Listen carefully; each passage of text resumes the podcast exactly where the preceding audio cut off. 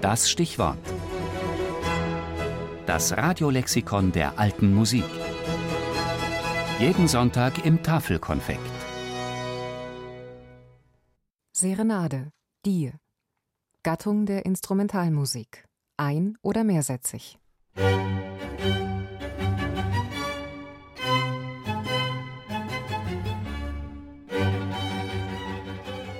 Mozarts vielleicht berühmtestes Werk und eines der bekanntesten Stücke der Musikgeschichte überhaupt ist eine Serenade. Die Serenade in G-Dur, Köchelverzeichnis 525, genannt eine kleine Nachtmusik. Komponiert 1787, zur Hochzeit der Gattung in ihrer klassischen Form.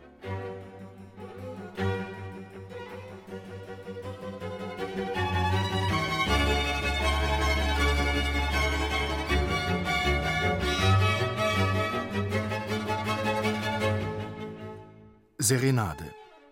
Das Wort leitet sich vom Italienischen her, von Sera, der Abend, Sereno, heiter und von Al Sereno, im Freien. Eine Serenade ist idealtypisch eine unbeschwerte Musik, aufgeführt im Freien zur Abend- oder Nachtzeit.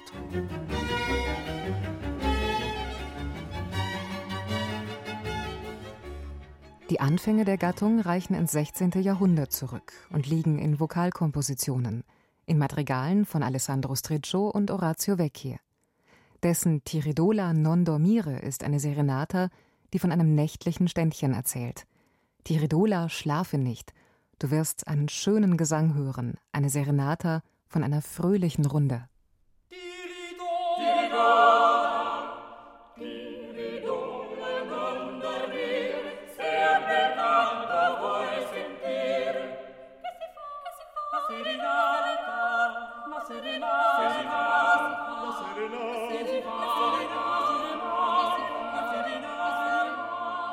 Aus der Serenata mit hartem Tee entwickelt sich in der Folge ein Typus von weltlicher Huldigungskantate, unterschieden von der Serenade mit weichem D, die im Deutschen seit dem späten 17. Jahrhundert zur Bezeichnung für eine Gattung reiner Instrumentalmusik in diversen Kammer-, Ensemble- oder Orchesterbesetzungen wird.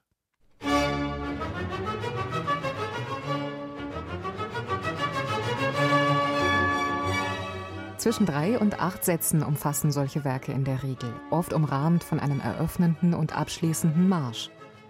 Die Serenade lässt sich dabei prinzipiell nicht unterscheiden von Werken mit Bezeichnungen wie Divertimento, Cassation, Notturno oder Nachtmusik. Alle stehen sie für eine Freiluftmusik, überwiegend leicht und unterhaltsam im Tonfall. Ihre Blütezeit erlebt diese Serenadentradition in der zweiten Hälfte des 18. Jahrhunderts, gipfelnd in den entsprechenden Werken von Wolfgang Amadeus Mozart. An dessen Wirkungsstätten, erst Salzburg, dann Wien, bestand beim Adel und dem gehobenen Bürgertum eine ungeheure Nachfrage nach solcher Art Musik. Auch viele andere Komponisten der Zeit, inklusive Beethoven, haben sie in ungezählten Werken bedient. Im 19. Jahrhundert setzt sich der Boom abgeschwächt fort. Highlights sind die Orchesterserenaden von Brahms und die Streicherserenaden von Tschaikowski, Elgar und von Dvorak, der auch eine große Bläserserenade in der Mozart-Nachfolge komponiert. Einsätzige Serenaden kommen von Richard Strauss und Hugo Wolf.